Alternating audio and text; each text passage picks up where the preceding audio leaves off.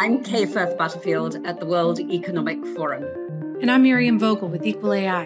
And this is In AI We Trust. Welcome back to In AI We Trust. Today, we are so excited to have a very special show to offer, both because of the guests we're going to be hearing from, who are part of the American Bar Association, a former cabinet secretary, and a chair of their new ABA AI task force. So, we're really excited to dig in. But before that, we're excited to have our special guest co host, Karyn Temple, who comes to us with a wealth of background and experience she currently serves as Senior Executive Vice President and Global General Counsel at the Motion Picture Association. She is one of the world's leading authorities on copyright. She oversees the association's legal affairs and content protection efforts around the world. But prior to the MPA, Karyn served more than eight years at the US Copyright Office, most recently as the Register of Copyrights. She has had policy and litigation roles across the US government, as well, uh, in particular at the US Department of Justice, where I had the privilege of serving with her. And when she was senior counsel to the Deputy Attorney General of the United States, she has served at the RIAA, the Recording Industry Association of America, and a litigation associate at Williams and Connolly. She's been a clerk. She has done it all. She has also made her mark in the bar associations, both DC and the American Bar Association. She currently serves on the Copyright Law Reform Task Force and previously was chair of the Copyright Committee of the DC Bar's IP Law Section. And closest to home, we are so privileged that she has been a longtime board member of Equal AI. Karyn, welcome to the show. Thank you so much, Miriam. It is always a pleasure to be able to work with you closely and to be able to do this podcast. It's just an honor with our wonderful guests. Well, we are so lucky to have you both because of your deep insights and because you make everything fun. And what an important topic for us to get your insights and input on. Karyn joins us today in her personal capacity as a longtime board member of Equal AI. Karyn, thank you for joining us. It is absolutely wonderful to be here. I am so privileged to be able to work with you on the Equal AI board. And it's just really exciting to be able to have an opportunity to do this podcast with you today and ask some really interesting questions of our guests in terms of developments in AI. And I will say that there seems to be a development in AI every single day. One of the ones that I think a lot of copyright lawyers are really interested in is a decision that just came down on Friday of last week from the district court in DC, in which the court found, I think officially for the first time, something that a lot of people figured would happen, which is that copyrightability requires human authorships so that you cannot get a copyright if the work that was created was created exclusively using AI. That's something that the Copyright Office had announced in a AI guidance policy opinion, but now we do have a district court decision that has confirmed that policy opinion from the US Copyright Office. So every day there is a new development with respect to AI, it seems. It does. And it's good to know that so far it looks like the courts are saying and the, and the federal government in the US is saying humans cannot be replaced. We still are in business. We also saw that in a development last June where a New York federal judge sanctioned lawyers who submitted a legal brief that was written by artificial intelligence. It was written by ChatGPT and apparently very well written. If, if you saw it, it's posted online, but it included citations that were made up, non existent court cases. So, other than a few facts, it sounded like it was an interesting development, but malpractice to do so without reviewing, double checking, and obviously confirming that the cases were appropriate. And as a result, the attorneys were fined, and the judge ordered the lawyers to identify and, and notify all of the judges who they falsely identified as authors of case law that did not exist. So, as you say, more happening every day. And that is why I'm really excited today. We'll be able to dig in with two people who have given a lot of thought to how AI and the law can and should intersect. And that is former Secretary Michael Chertoff and Lucy Thomson. So, let's dive in. Welcome to this week's episode of In AI We Trust. Today, we are honored to be joined by Secretary Michael Chertoff and Lucy Thomson.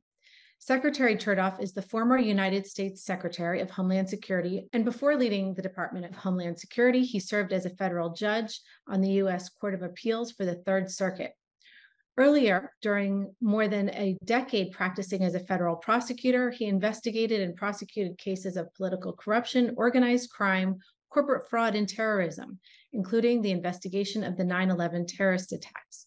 Secretary Chertoff is currently co founder and executive chairman of the Chertoff Group, a security and risk management advisory group, and senior of counsel at Covington and Burling.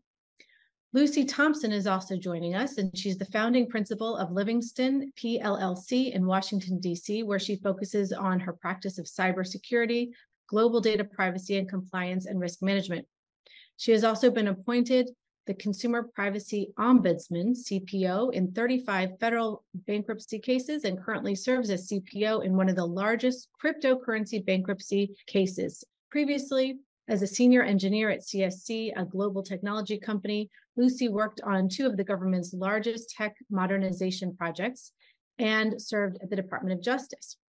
At the American Bar Association, which, as you know, is the world's largest voluntary association of lawyers, judges, and other legal professionals, she formerly chaired the ABA Science and Technology Law Section and is a founding member of the Cybersecurity Legal Task Force and has been a member of their House of Delegates since 2004. She has another appointment there that we're excited to talk about today. Thank you both so much for joining us for the show today. Secretary Chertoff, starting off with you, you have a deep background in law and security, and you now lead the Chertoff Group, which helps organizations manage cyber, physical, and geopolitical risks, navigate evolving regulatory and compliance requirements, something we often talk about on this show, and you help them discover opportunities, how to create value in this environment. You recently released a framework for managing risks associated with artificial intelligence. Can you tell us, Secretary, when did you first become interested in the intersection between AI and your focus historically mm. on security risks? And, and how did you create this framework? How is it intended to be helpful? Thank you very much. And I am really delighted to be on the show. So I got into this a few years ago. I actually had written a book called Exploding Data, which talked about the ways in which sometimes unwittingly we generate data about ourselves and how that then is then analyzed and used to target us, for example, with misinformation or to otherwise focus particular types of messages on what might resonate. And part of that was artificial intelligence and recognizing, for example, that the Chinese had accumulated literally millions and millions of data points about American citizens and were using AI is a way of integrating it and making it useful, or as some would say, weaponizing it. So that got me interested in the growing intersection between AI and security. And then several years ago, a group was formed that I was asked to chair called the Transatlantic Commission on Election Integrity. It basically focuses on the issue of how do we protect elections from manipulation or interference on a global basis. It's co chaired by myself and Anders Rasmussen, the former head of NATO, and it's an international group with representation from Europe as well as the United States. And we got into the issue of deep fakes, which are simulated videos that look more and more real that can be used to mislead people about whether someone is actually saying something when it's really just a completely fictitious image. So those things got me interested more broadly in the question of artificial intelligence. And in terms of thinking about how we might deal with it, maybe this shows my background as a former prosecutor. I thought we needed to break it down into various threats. And they really fall into three categories. One is the possibility that AI could be used as a way of breaking your cybersecurity either finding your password, simulating a person that you know so that you unwittingly mm-hmm. admit them to your network, even as we can talk about later, using the ability mm-hmm. to analyze the sounds you made when you type as a way of detecting your password. So that's one category of issues, which is security. The second is if you're using AI affirmatively, how do you protect it from being manipulated or otherwise undermined with phony data. And then the third issue is what are characteristics of artificial intelligence that unwittingly could cause injury, and that those who use AI be paying attention. Lucy, your background also includes significant experience in the legal and cybersecurity space, including your work at the American Bar Association. Can you tell us how and why you turn your focus to artificial intelligence? Were there aspects of your past work, or was it new questions surrounding AI that drew your attention to this area of focus? Well, thanks, Karyn. And it's an honor to be on this podcast with Secretary Chertoff and you and Miriam Vogel. Um, I was a white collar crime prosecutor at the Justice Department. And 25 years after my career there, I went to engineering school at Rensselaer Polytechnic Institute in New York. And that launched my career in technology. I worked as a senior principal engineer at a global technology company where I became deeply immersed in cybersecurity and privacy issues and risks. In the ABA, I became chair of the Science and Technology Law section, which has always been in the forefront of science and technology issues. When I was chair, I led an initiative to look at the mobile transformation, which was the hot button issue of 2012. These emerging technology issues have certainly come fast. As we know, technology moves that way. Our next issue in SciTech was the Internet of Things. And I wrote a book with one of our vice chairs of the AI task force, Cynthia Cwik, on IoT policy and legal issues. And then AI came upon us, and SciTech sponsored two national institutes, one on IoT and the other on AI. And we're now about to launch our fifth AI National Institute this fall in Santa Clara Law School, October 9th and 10th. So my focus has been on emerging technologies, and AI is certainly the most important that lawyers and society at large need to focus on. Well, we certainly couldn't agree more, Lucy. And as you say, the legal profession like many, if not all professions, have felt the impact of AI and have seen how this technology is transforming both how we do our work and the content that we get to think about in, in deciphering the laws and regulations. And the ABA has demonstrated its savvy and awareness of this development and its critical importance by the recent appointed chair, Mary Smith's creation of the American Bar Association AI Task mm. Force where you serve as chair, Lucy. And I'm honored to serve with Secretary Chertoff and some others as special advisors to this exciting, important development. Tell us more about the AI task force. What do you hope to accomplish? And Secretary Chertoff, we'd love to hear from you as well as what your hopes are in joining as a special advisor. Oh, Mary Smith is a tech savvy ABA president. She earned a degree in math and computer science at undergraduate before attending law school. So she's got her finger on this very important issue. So AI clearly raises very complex and challenging issues for the legal profession. And that's what the AI task force will focus on. We're planning on taking a comprehensive look at how AI is changing the practice of law it will focus on current and emerging issues that lawyers need to understand to stay abreast of this complex technology. And we expect to host programs, podcasts, webinars, and issue articles and guidance to help identify the implications of AI, the potential benefits and risks for law practice, and the possibility of it increasing access to justice, and make sure that AI is developed in a trustworthy and responsible manner. I mean, I would add to that. I think that uh, AI is going to create new issues for regulatory bodies, and those will have legal implications.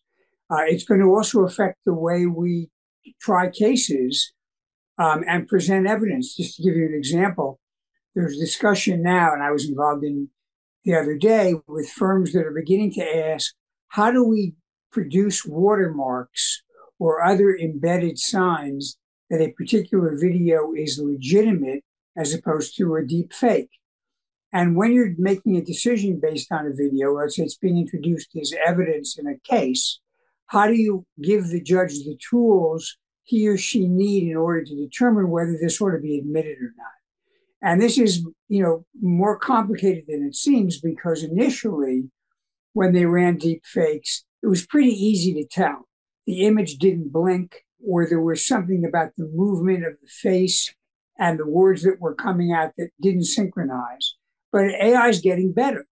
And so the idea, for example, of watermarking genuine videos so that anything not watermarked is questionable is one possible solution that the law may want to get involved in. And finally, there are some legal ethical issues about the degree to which you can rely on AI for giving legal advice or preparing briefs. There's a rather well known recent case where a lawyer relied on AI to produce a brief, and it was a well written brief. The problem is the cases were all made up, and that did not impress the judge very much. So, I mean, these are the kinds of things we have to focus on.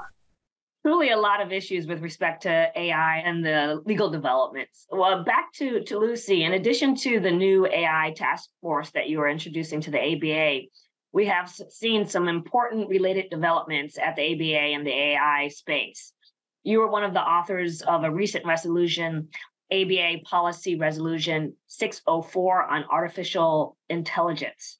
Can you share with our listeners what this resolution calls for, as well as other AI related guidance the ABA has produced?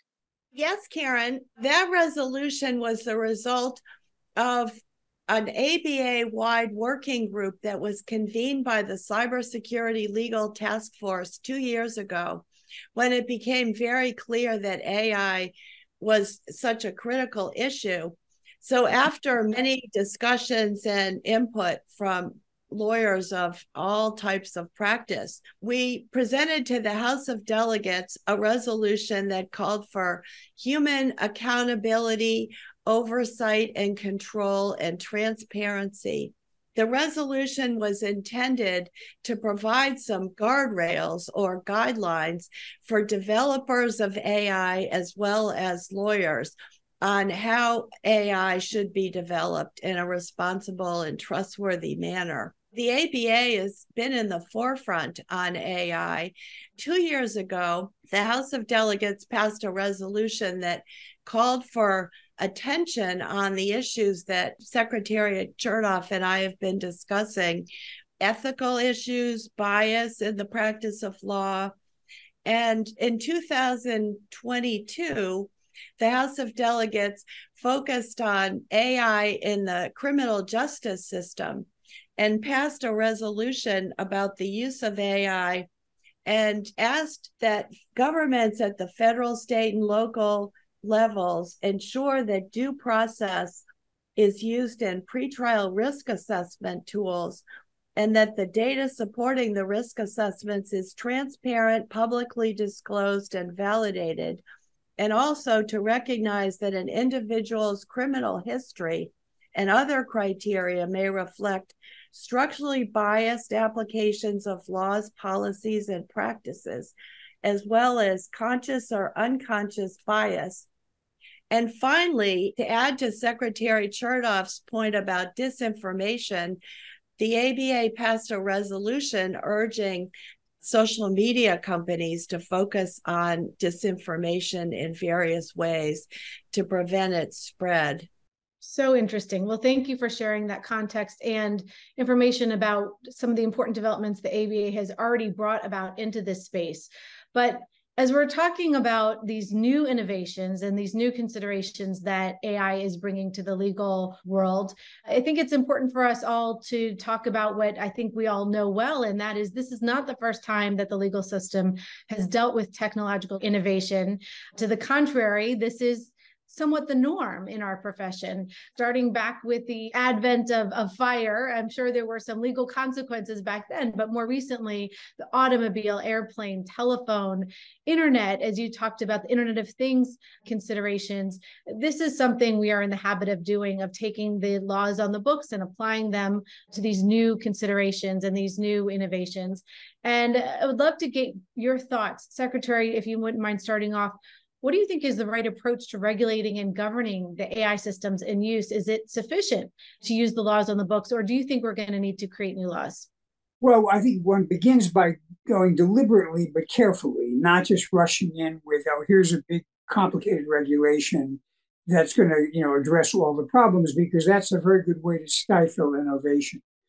At the same time, you just can't be complacent and assume things are going to work out. So I think what's required is, first of all, a thorough understanding of the way the technology actually works and the way it's likely to work, and then an assessment of the risks, the upsides and the downsides of using the technology. And only when that has been assimilated can you begin the process of thinking, okay, what is a reasonable but measured set of regulations? And one might want to begin slowly and take a baby step first rather than coming up with a comprehensive scheme. I mean, that's the old traditional common law method that the judges didn't just come up with a big architecture, but they went step by step based on actual cases, determining what made sense and then building a structure that way. So I think in this case, we'll need to have a general understanding of the potential upsides and downsides of AI and then begin to look at the kinds of concerns we want to address. And in this regard, I have really three broad categories that I've been arguing to people are the three D's that ought to govern AI. Number one is data, making sure that the data you use to feed AI is accurate, unbiased, and that you're not invading privacy. The second D is disclosure when you're using AI to generate video, audio, text, you ought to disclose to the viewer or reader that this is at least in part AI generated. And finally, the third D is decision making. When you're making a decision affecting a human being in a material way, the final say ought to be in another human being's domain and not simply left to AI. We don't want to have AI deciding when to have a drone strike it may put a red flag up, but we have to have a human being who decides whether something like that is warranted. Well, thank you for helping us break that down. The 3Ds sound like a smart way to go and, and really covering a lot of the risks and ensuring we can benefit from the opportunities. Just wanted to ask one follow up because clearly this guidance you're giving us is structured on the developments that you all have mastered previously in the legal space. And karyn would love your thoughts as well as our guests because i know all of you have looked at so many other models for how we've dealt with innovation in the past. And would love your thoughts on what models you see from the past that can help us ensure safety, legality, and security in AI systems. And particularly, I know for Lucy and the secretary, a lot of your orientation to this work is in cybersecurity threats and wondering in particular with that context how that informs how we handle this technological change and, and again making sure that it's a benefit and not just a risk well, I can go first. I mean, I think we've we've been measured and arguably a little slow on the cybersecurity side. Let me give you two examples. It's taken a while to come up with a regulatory framework that begins to govern, and I say begins because it's still a work in progress. When a company or, or an entity has to disclose that it has been the subject of a cyber breach and what it has to do to notify third parties that may be affected. Likewise, the development of standards has been, again, measured, arguably a little too measured. We've put them out there as kind of aspirational, but only now is the federal government beginning to really impose disclosure requirements and other mandates that require critical infrastructure to adopt these and actually make them enforceable. And then a third area is Section 230. I mean, the the beginning of this of the cyber age saw the legal approach to platforms being basically platforms like the telephone company. If somebody puts something up that's offensive or incites violence or is biased, that's not the platform's responsibility. They're they're immunized under Section 230. But the reality is a platform is not the telephone company. It's a little more like a newspaper. And while we do protect newspaper First Amendment rights by making it difficult to hold them liable, we don't absolutely immunize them. So we're beginning to see a push now to modifying 230. Interestingly, if you look at the European model for cybersecurity, Europeans tend to be much more quick and, to be honest, a little more heavy handed in using regulation to address problems. And I think Americans tend to be a little more hesitant and wanting to, again, use that common law method of taking it a step at a time. So I could add to that. I think Secretary Chertoff's approach to be deliberate and thoughtful is very important. And that's what the AI task force will be doing, looking at all the issues in depth the AI task force members, many of them are lawyers who are also computer scientists and engineers. And they were chosen because they are deeply knowledgeable about AI and they also understand the technology. So I think that's very important. Cybersecurity provides an interesting model. And the this year in fact the house of delegates adopted three cyber resolutions which could apply to AI as well as cyber. One was that everyone should have a duty to adopt reasonable security. And then to focus on resilience, which is one of the themes of the White House national security strategy. And then two other resolutions one focuses on lawyers and their duty to advise clients of their responsibilities under cybersecurity and also to include cyber in law firm curriculum. And I think NIST provides a good example of an effective strategy because NIST published the AI risk management framework, which is a follow on to the cybersecurity framework. And it provides a wealth of valuable information for lawyers and clients and members of industry as to how they should think about and address AI cyber challenges and risks. I would add, by the way, the White House in the last couple of years has been much more energetic in beginning to actually lay down, uh, particularly industry focused requirements, as well as requirements on the US government to up their game with respect to cybersecurity. And that's a welcome development. And I think there's been an AI conference at the White House too, and I'm expecting we'll begin to see some more energetic activity there as well. And and I would just add, I mean, I, I think you were exactly right, Miriam, when you opened uh, to say that we we have been here before in some sense with respect to how new technological developments are going to be affecting our legal system. And with respect to the internet, that is exactly what happened. We saw both regulatory change, common law developments, and legislative developments all trying to figure out how do we handle this new thing called the internet.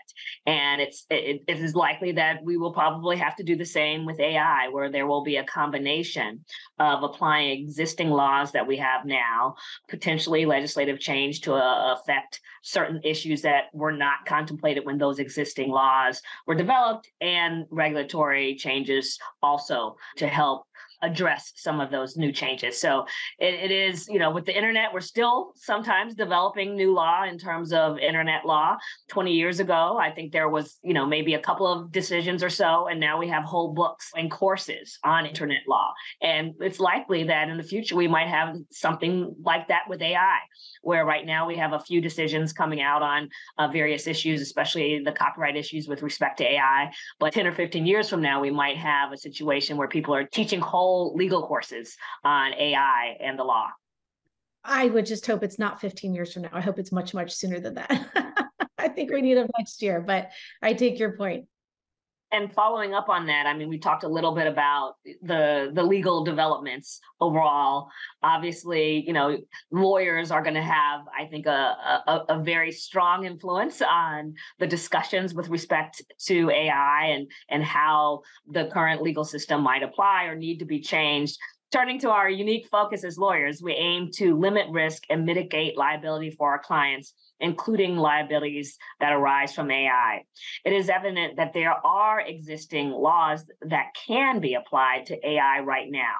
So, what are the primary legal issues that you see that are raised by AI use right now? Maybe starting with Lucy. Uh, thanks, Karyn. I think as examples, I want to let you know about the six issues that the AI task force will be looking at this year because it's a comprehensive list and there's many legal issues and statutes and rules pertaining to each one of them. But the first one is AI in the legal profession and the impact on the practice of law, which Secretary Chertoff discussed and the ethical issues for lawyers. That's a very big bucket of issues that we'll be delving into. And then AI risks and how to mitigate them. And we've defined two different types of risks. One is design and development risks, such as cybersecurity, privacy, and bias. And the second area of risk is risks from the use of AI, such as spreading disinformation, undermining IP protections, creating unfair trade practices, and perpetuating fraud. And the third area is particular AI challenges, such as those generated by generative AI. And fourth is a positive development, hopefully, which is the use of AI to increase access to justice. And our former chair of the Legal Services Corporation, Jim Sandman, will be leading that effort for the task force. And then AI governance is a very high priority, including laws, regulations, industry standards, and best practices. And the secretary spoke about those. And then AI and legal education and I mentioned the cyber resolution, which certainly encompasses AI. So those are the six issues that we'll be focused on. A lot under that hat, definitely. So a lot of work, I'm sure, will be done. I think that, that Lucy's identified the issues. I mean, I think to me, you know, one thing to remember is this if you're a business or an individual, you can't hide behind AI. Meaning, if you do something that invades privacy, violates intellectual property laws, is discriminatory, it's not going to be much of a defense to say, oh, it wasn't me, it was the AI. Because if you brought the AI into it and you ceded to it the authority to make the decision, you're going to live with the consequences. So I think there'll need to be an education in general to the public about what AI does and doesn't do in terms of your legal rights and legal responsibilities. Absolutely. If we just look at the court system and, and what's happening right now, we see that that neither lawyers nor our clients nor anybody should be turning away from the fact that AI does create liabilities. I mean, we love talking about the opportunities and the innovations that AI creates, but it's really important that we all, given the different purview and ways that we touch AI and, and, and people who we work with, understand that there are liabilities. And often we're asked about, and we've talked a little bit today about the regulatory environment, but I think it's it's really important that we talk about, Secretary, you mentioned the common law approach that we eh, address this issue within our country case by case. And what's interesting is that means that each judge each jury will have its own distinct approach and touch on this purview on, on how we are taking on addressing and regulating AI to some extent. So we've seen already 10 class action suits filed against major AI companies. The 2023 Stanford AI Index report indicated there are over 100 AI related legal cases in the United States alone uh, in the last year in 2022. And that is of note 6.5 times more than in 2016. So we'd love to get your thoughts on how you see the courts addressing this issue. How do you imagine that this will play out in terms of lines of responsibility being drawn? You mentioned nobody can hide behind AI. Are there certain constituencies you think that need to be on, on greater notice, given how the litigation space is playing out or is likely to play out? And if you have an opinion, also would love your thoughts on is this the right space? Is civil litigation the place where some of these determinations are best made in the AI space?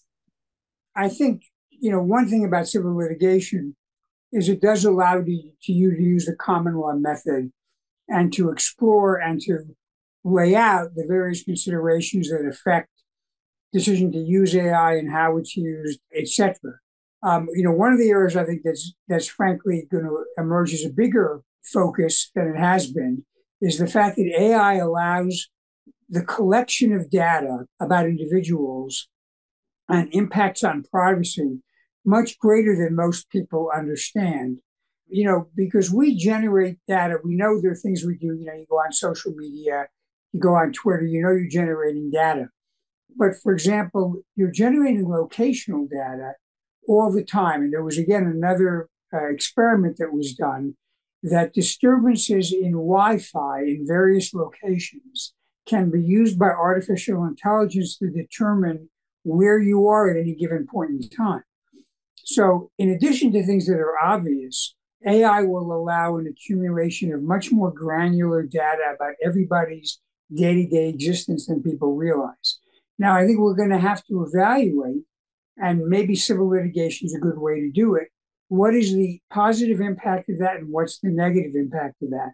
And then, to me, at some point, when litigation reaches a certain maturity, then maybe you get the legislature or Congress to step in and to say, okay, what have we learned over the past period of time? And what is the takeaway that we ought to now embody in some kind of legislation? So, Secretary Chertoff is right. The use of data is a growing problem that people don't understand. I deal with that issue in my bankruptcy cases where very sensitive data is being sold, often without any control. But as far as litigation, it has its pros and cons. It brings the issues to the attention of a lot of people. But one thing the AI task force is going to be addressing is what's the knowledge base of the judges and lawyers who are litigating these cases? Because it's such a complicated technology. And one thing the ABA can do is to try to educate everybody so that decisions will be thoughtful and correct. There are many judges that have already started issuing opinions. For instance, Judge Stephen Vaden of the U.S. Court of International Trade in New York issued an opinion about confidentiality of confidential client records.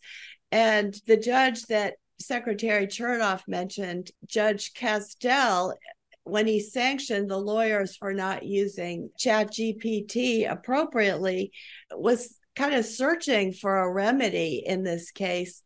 And he actually raised a number of questions that lawyers and judges should ask about the capabilities and limitations of AI and the appropriate uses. So that's an issue that the task force is going to focus on right away at some of our programs in the fall, trying to bring everybody up to speed, not just lawyers, but judges and members of the public.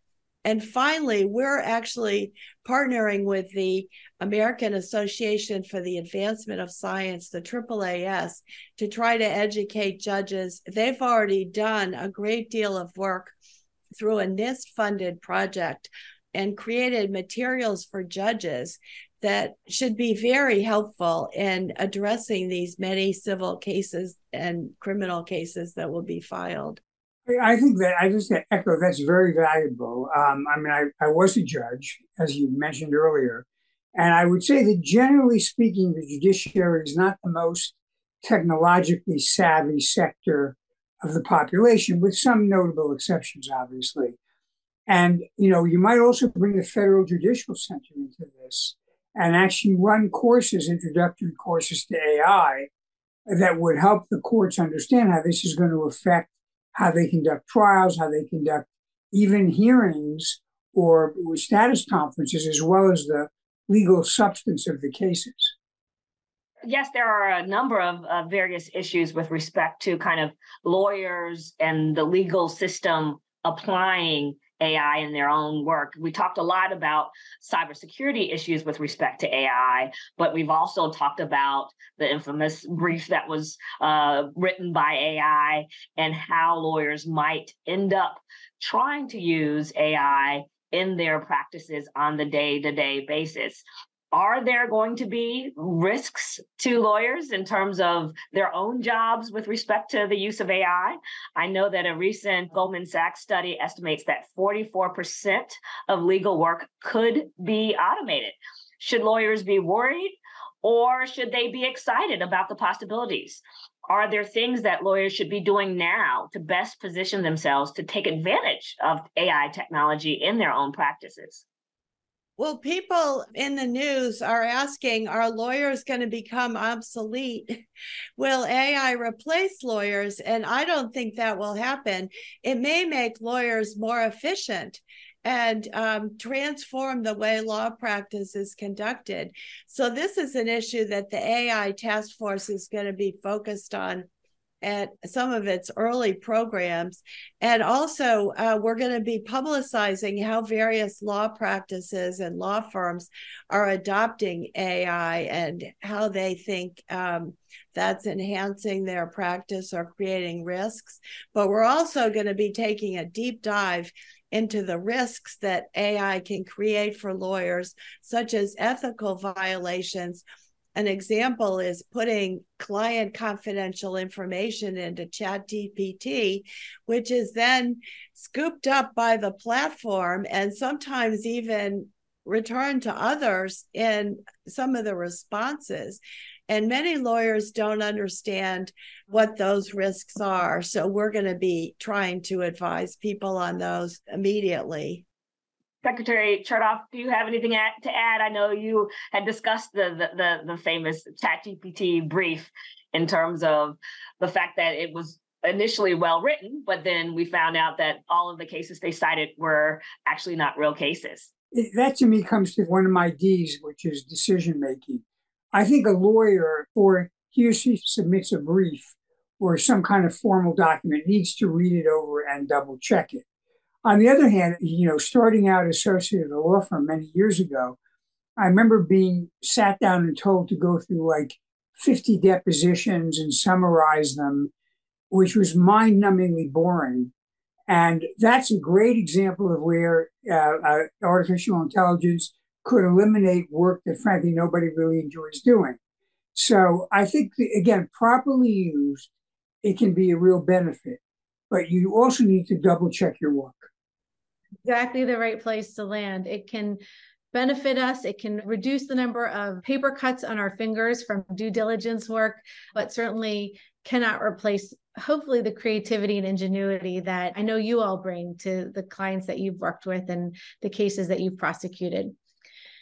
Well, I'm sorry to bring this conversation to a close, but we are here. And so I want to finalize with the question we ask each of our guests on the show, and that is by removing the obstacles. So if we gave you a magic wand and you were able to use this magic wand to ask for a wish that would help us achieve responsible, trustworthy AI, what would you wish for? Secretary, we can start with you. I guess I'd come back to my, my three Ds. I wish for um, a legal regime and a regulatory regime that's clear about what data is available and what data isn't available, and also uh, assures that people treat it accurately. I would have a requirement of disclosure. And finally, to go back to the point we were just making, to make it clear to anybody who's got a position of responsibility that they ultimately own the responsibility and therefore they have to be involved in the decision. Mm-hmm. I would say many industry leaders have called for the adoption of strong ethical principles for AI and its algorithms. And nobody has said exactly what those ethical principles should be. So, my wish would be that we could establish clear guiding principles and attain some consensus among industry leaders, government officials, lawyers, members of the public.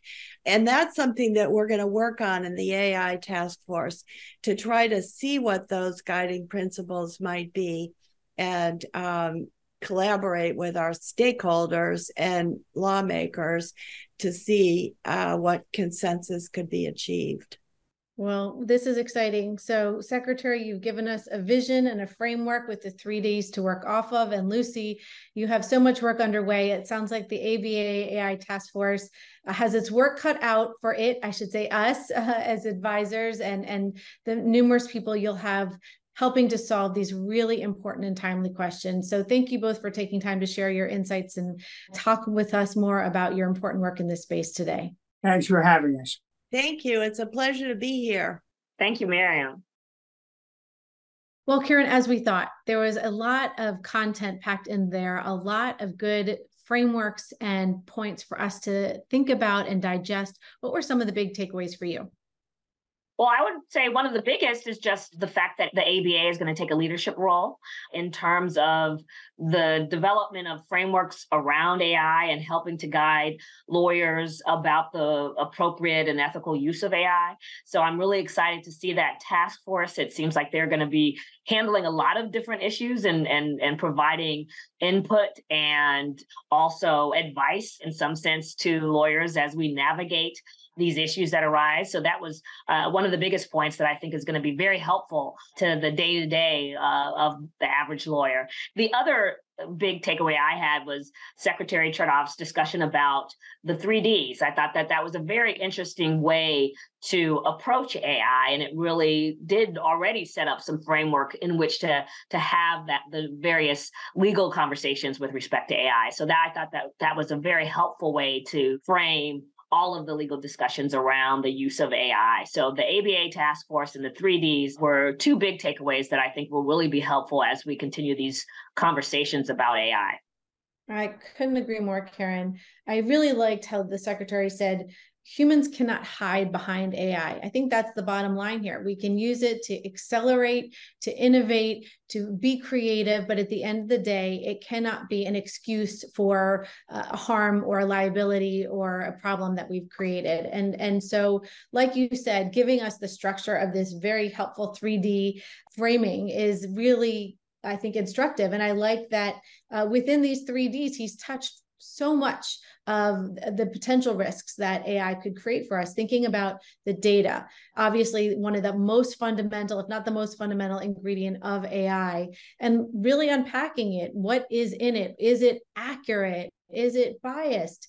All the different potential rights that could be violated, privacy and otherwise, through just the data that we are using to inform the AI systems and train the AI systems. Disclosure, a common topic in all of our legal discussions and, and considerations, making sure that if you're going to use AI, that you have put people on notice. If their data is being used, putting people on notice, it's a basic form of respect and transparency, a way to build trust by demonstrating demonstrating that you respect people enough to, to share this disclosure. And then in the decision making, making sure humans are in the loop, giving thought to when is that right piece where humans should be weighing in and, and making sure that at each step where there needs to be human intervention, that does happen. So, a really thoughtful approach to responsibility, taking responsibility for your AI use. I'm hopeful that the ABA task force can take on all the important elements. It couldn't be more timely to take on these issues, make sure that the judges are ready, make sure that lawyers are giving deep thought to the policy issues and implications. So, very excited for the work they're doing, honored to be helping support it in, in some way, and also excited for our legal paper that should be coming out soon that will hopefully help inform some of these questions of what are the laws out there that lawyers need to be aware of in their current practice that are touched by AI, where AI could be creating liabilities and they need to make sure their clients are on notice. So I thought this was just a great conversation, so informative, and so glad I could share it with you, Karyn. Thank you so much. No, it was a great, great conversation, and I had a wonderful time speaking with you as well as uh, Lucy and Secretary Chertoff. So I'm excited about how we're going to approach AI in the future and all of the various legal developments that are going to be coming up.